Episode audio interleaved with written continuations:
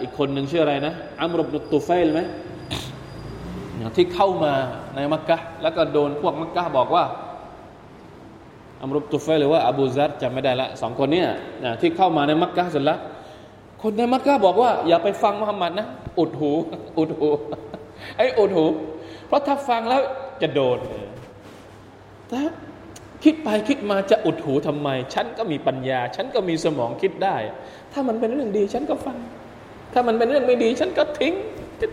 สุดท้ายอ่าก็ไม่ไม่อุดหูแล้วไปฟังท่านนาบีอ่านอัลกุรอาน เห็นไหมคนที่เปิดใจเวลาฟังแล้วเนี่ย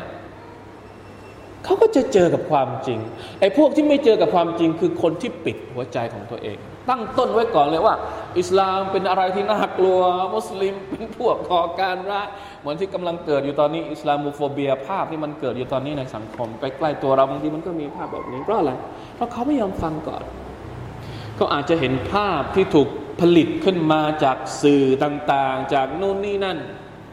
ถ้าตั้งต้นแบบนี้ปุ๊บเนี่ยอย่าไปอธิบายเลยครับ ไม่รู้จะอธิบายยังไงละเพราะว่าเขาตั้งต้นมาอย่างนั้น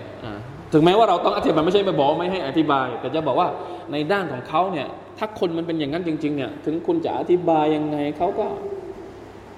อะลัยยาซุบิลละมินซาลิกเพราะฉะนั้นเราอย่าเป็นคนอย่างนี้นะครับ